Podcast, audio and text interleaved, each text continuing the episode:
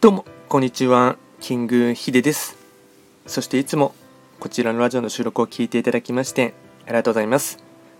トレンド企画とは、トレンドと企画を掛け合わせました造語でありまして、主には旧世企画とトレンド、流行、社会情勢なんかを交えながら、毎月定期的にですね、運勢と会員行動について簡単にお話をしております。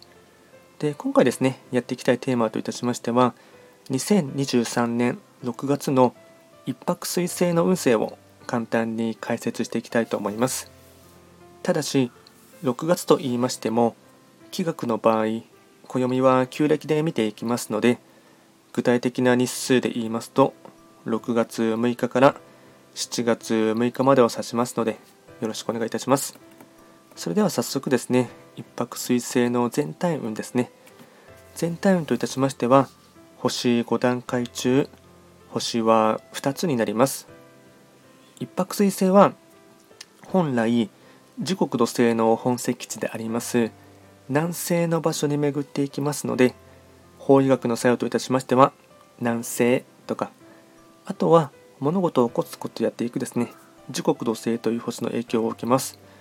また6月に関しましては年番と月番がきれいに重なる時でありますので、まあ、最も今年を象徴とするようなそんな一月となっていきます。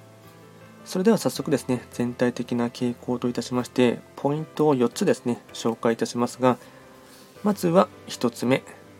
悩むことが多く体調も崩しやすいので気をつける。2つ目。仕事で行き詰まることがあるので素直に助けを求める。3つ目。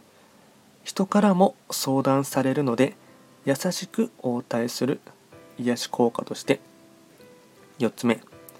思い通りにいかなくても腐らず自分の道を精進する。総じて雨降って地固まる。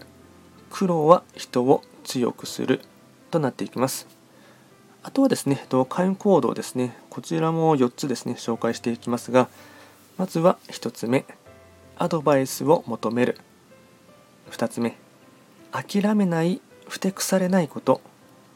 3つ目。体を温める。風邪や下痢に留意。4つ目。大衆食堂へ行く。これが会員行動につながっていきます。あとはですねラッキーアイテムといたしまして食べ物に関しましてはおにぎり煮物かす汁甘酒。これがラッキーフードになっていきます。あとはラッキーカラーに関しましては黄色茶色ベージュ。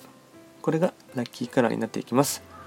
でこちらですねより詳しい内容のものに関しましては YouTube ですでに動画をアップロードしておりますので、まあ、ぜひともそちらもですね合わせてみてほしいかなと思います。あとこちらのラジオでは随時質問とかリクエスト等は受付しておりますので何かありましたらお気軽にレターで送っていただければなと思います。それでは今回簡単にですね、2023年6月の一泊彗星の運勢を解説いたしました。今回も最後まで聴いていただきましてありがとうございました。